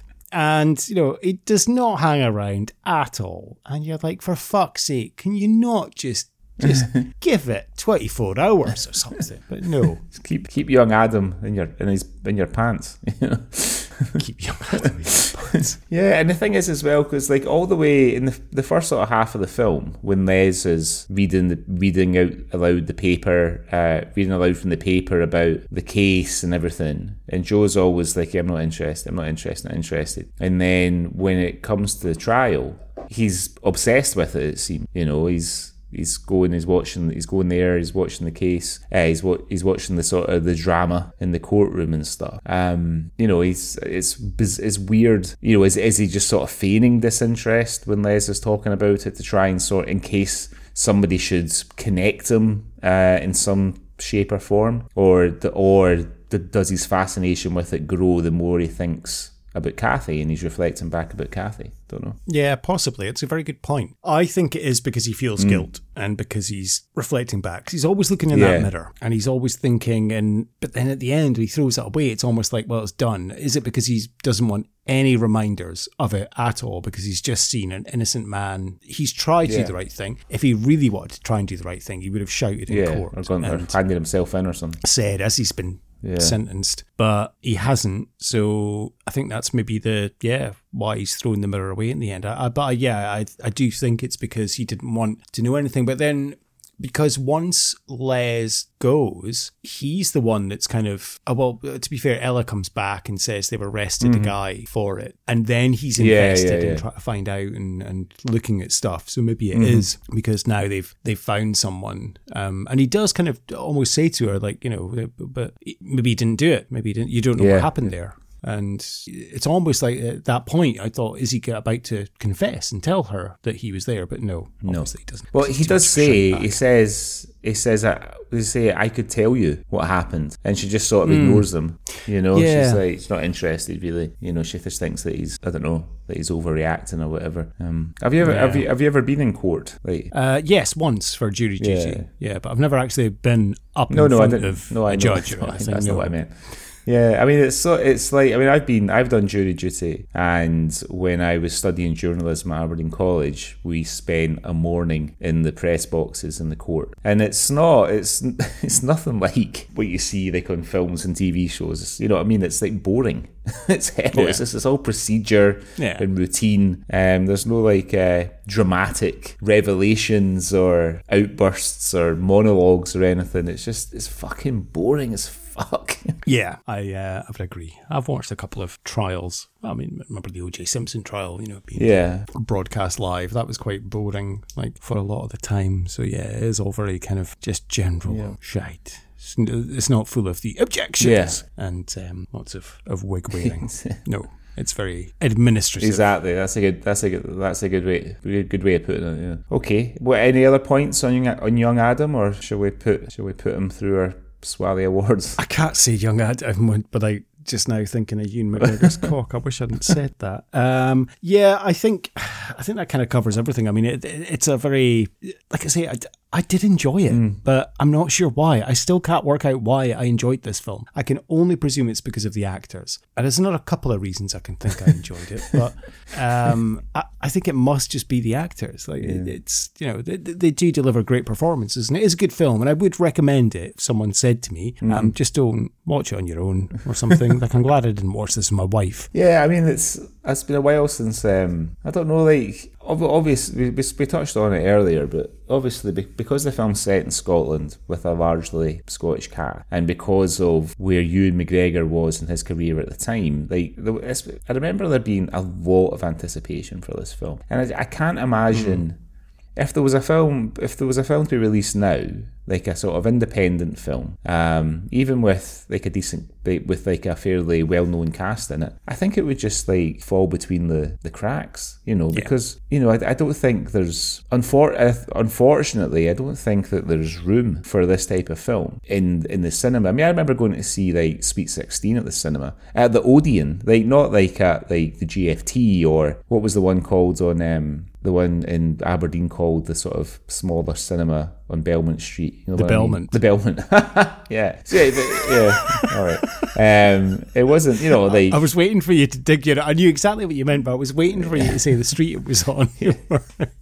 Um, yeah. Um, you know, they so they they film like films sort of twenty years ago. Films like this were were getting multiplex releases, and I just don't I don't think it happens so much anymore. I think you know it's. I, I mean I, I suppose I mean what I will say is I went to see Sweet Sixteen on a Friday night with a girl that I was sort of dating at the time, and uh, I think.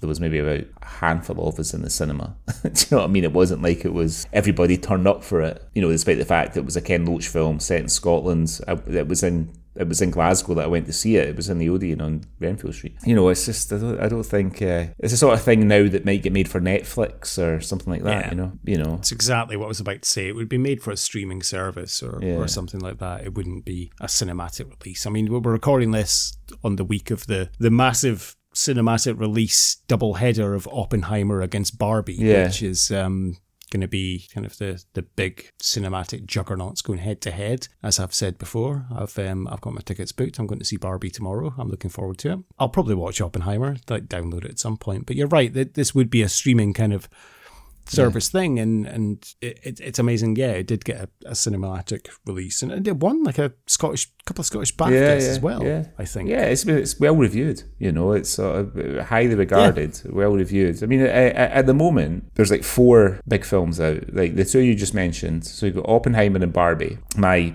my children and my wife are watching Barbie as we speak in Glasgow. Um, and then Indiana, the new Indiana Jones film came out a few weeks ago, and of course the new Mission Impossible movie came out last week as well. Um, so you got four massive summer releases all going up against each other. You know what I mean? So where you know, where would where where is the space for a, an independent film about Ewan McGregor shagging his way across 1950s Glasgow? you know, the I, Central I was hoping you were going to say there. So where would young Adam fit into that? and I was going to say inside Tilda Swinton on the footpath. anyway, um, okay. I, you make a very valid point. Yeah, where do these? and- But we've answered it. Streaming. Yeah. this would be straight on Amazon Prime or Netflix Yeah. or you know Pop Pornhub probably. Pornhub. Like it would just be straight on something like that. so the, this, yeah, I don't think this would get a cinematic release nice, but never mind. Um, yeah, thoroughly enjoyed it. But yes, let's put it through the Swally Awards. What have we got first? Okay, so the first award uh, is the James Cosmo Award for being in everything Scottish. So, I mean, not short of candidates for this. No, we're not right? at all. But I went with Peter Mullan. Did you? Right. So I choice. Yeah. So I I didn't go with Peter Mullan. I Hmm. I've written three names down. 'Cause think about the time. So I've written down Ewan Stewart because he's a, he isn't a lot of He was my second choice. Yeah. I've written Rory and I've written Stuart Hmm. McQuarrie because he tends to. Yeah, that's a good point. Yeah, Stuart McQuarrie does pop up in a lot of stuff. Yeah, he's, he's a bit, Yeah, he and he's a bit, he's a bit, he's a bit of a that guy, isn't he? You Yeah, know, yeah. It, it's uh, genuinely when he popped up in the pub, and I was like, "Oh, it's that guy." Um, fuck, what's his name? Yeah. And I had to double check, and I was like, "Of course, it's Stuart McQuarrie." The Christ, we've covered him so many times, but yeah, I, I mean, it could be any of them, but yeah, you're right. Maybe you and Stuart ahead of Mullan has probably been in more. You're right. Stuart would beat Mullan. Um, would McQuarrie possibly? I mean, he's he. You know what? He, I- he plays two roles in Trainspotting, doesn't he? He plays Billy Renton and the American Tourist. Right. Let's give it to McQuarrie because I think Ewan Stewart's won this award a few times before. So we'll give it to McQuarrie just so he's got one. Okay.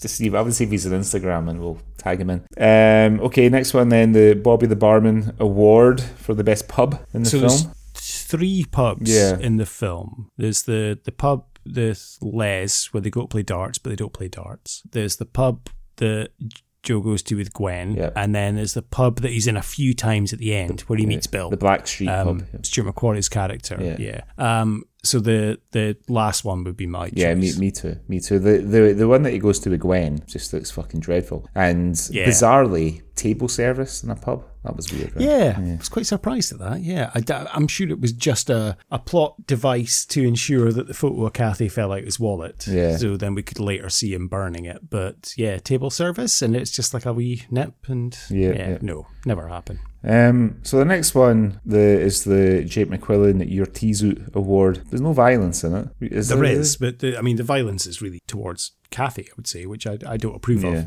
of in terms of spanking. There's a couple of little bits. Um, I, uh, you know what I'm like. I always like to put something for every Right. award. So I put for T-Zoot Joe being on his own at the end. And Yeah. feeling guilty and throwing away the mirror. But then I was like, is that a T-Zoot? Because you know he's going to end up getting his hole that night Make himself feel uh, better, but off of some woman. So is it really a T-Zoot? You know, d- he feels bad for what half an hour, and then he's going to go and meet someone and end up shagging them. So I don't know. There's not really anything. I did think I, I had my notepad ready when they confront on the top of the barge, and Mullan kind of races Yeah, towards yeah. him, and I'm like, here we go, here we go, going to be a punch, but no, he doesn't even. Hit Yeah. him. So no. Next award, then, uh, perhaps this film is the reason why we have this award the Ewan McGregor Award for Gratuitous Nudity. So I've given it to four people, given it to McGregor. uh, to M- McGregor, obviously, uh, Mor- uh, Emily Mortimer, Tilda Swinton, and uh, Bill's wife, um, the landlord at the end. Because there's like, especially her, 'cause there's that scene when he comes in and she's just giving herself a bath in the window. with, with, do you know what I mean? With a with a with a sink. Like, what the fuck are you doing? Well, I, yeah, because it's it's gratuitous nudity, and a lot of the nudity in this is needed because of sex scenes and stuff. And, Yeah. and okay, you're right. The Bill's wife just having a bath, yeah, is bad. I gave it to Auntie Gwen answering the door with her tit hanging out because. She literally answers the door to her sister and a, a child Yeah. and to Joe, and her boob is hanging out. Yeah. And I'm like, really? So I went with that for gratuitous. Yeah, yeah. Because I'm like, okay, there's no need for that. No, uh, there was right. no need for Ewan McGregor's cock scare jump. I didn't need to see young Adam like that. But but for her to answer the door with her boob hanging out, I know she's le- recently been bereaved. I know she is missing Rory's banana, but there's no need to answer the door with your tit hanging out. Indeed. Okay, next then, the Francis Begbie Award for gratuitous swearing. Not a great deal of swearing in this film, really. There's not. There's a couple. I think um, the kid calls Joe a bastard. Well, that I've I know it's not gratuitous, but I picked that one because I just liked Okay. it. He goes like, "Say say hi to Joe, Jim, bastard."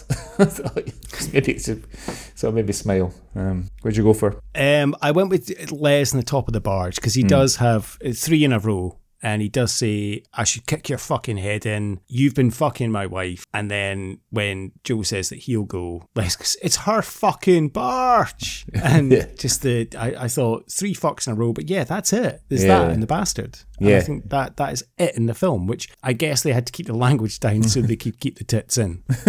Yeah, so they could keep young Adam in. Um, uh, like, and then archetypal Scottish moment. Fishing a body out of Clyde.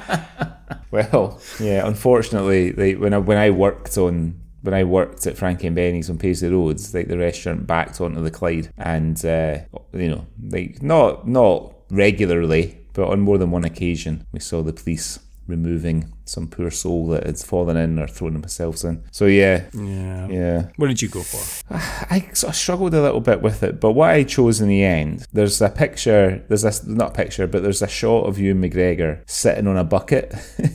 yeah. and it just, rem- just, Yeah, I remi- just reminded me of Oor Wullie. So I thought, yeah. was a good one. So, and then lastly, then, this Sean Connery Award. Who who won the film for you? Young Adam.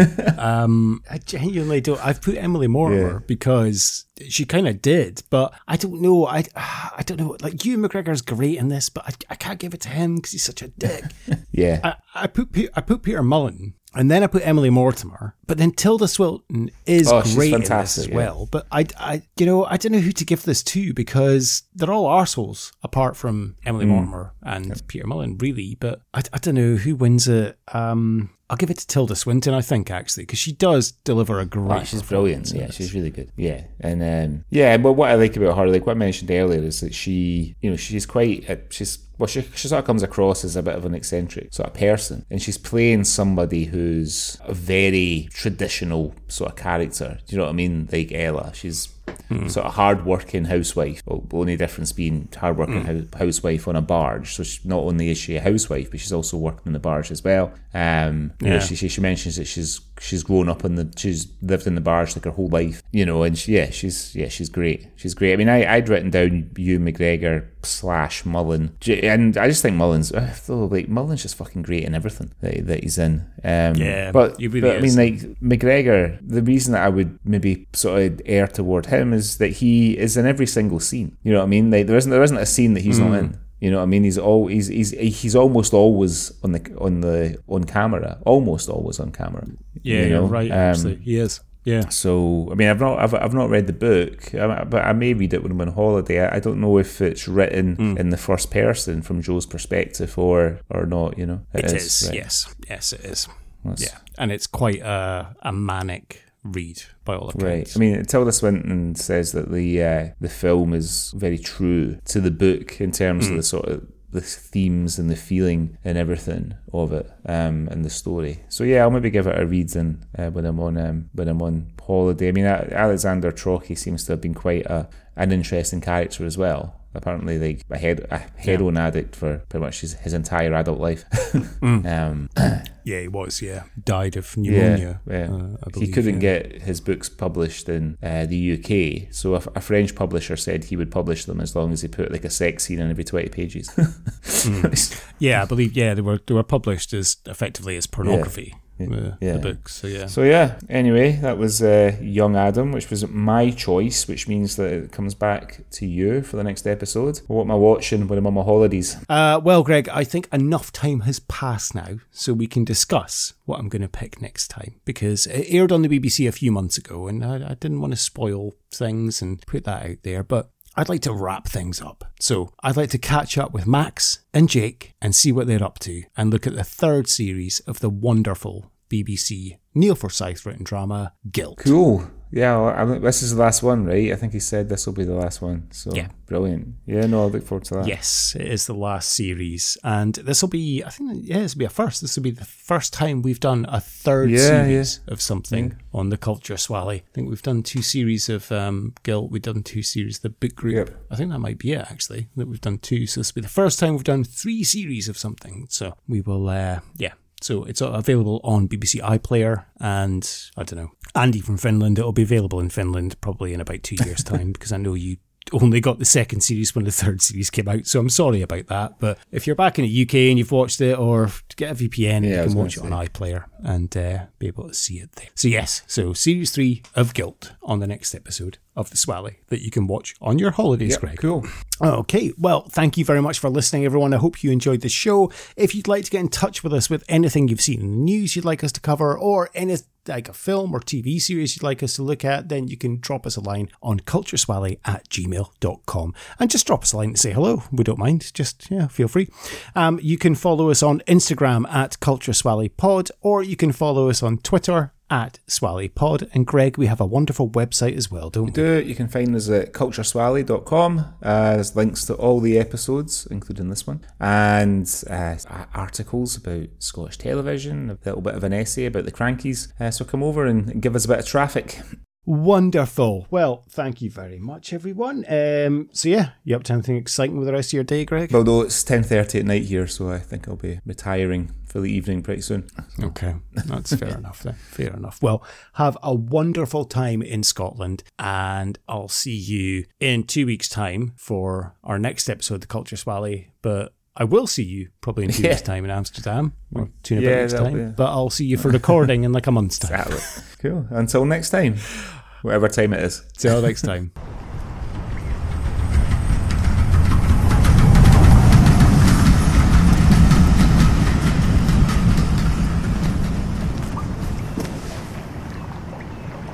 do that for? I had no use for it. Must be worth something, though. Not to me.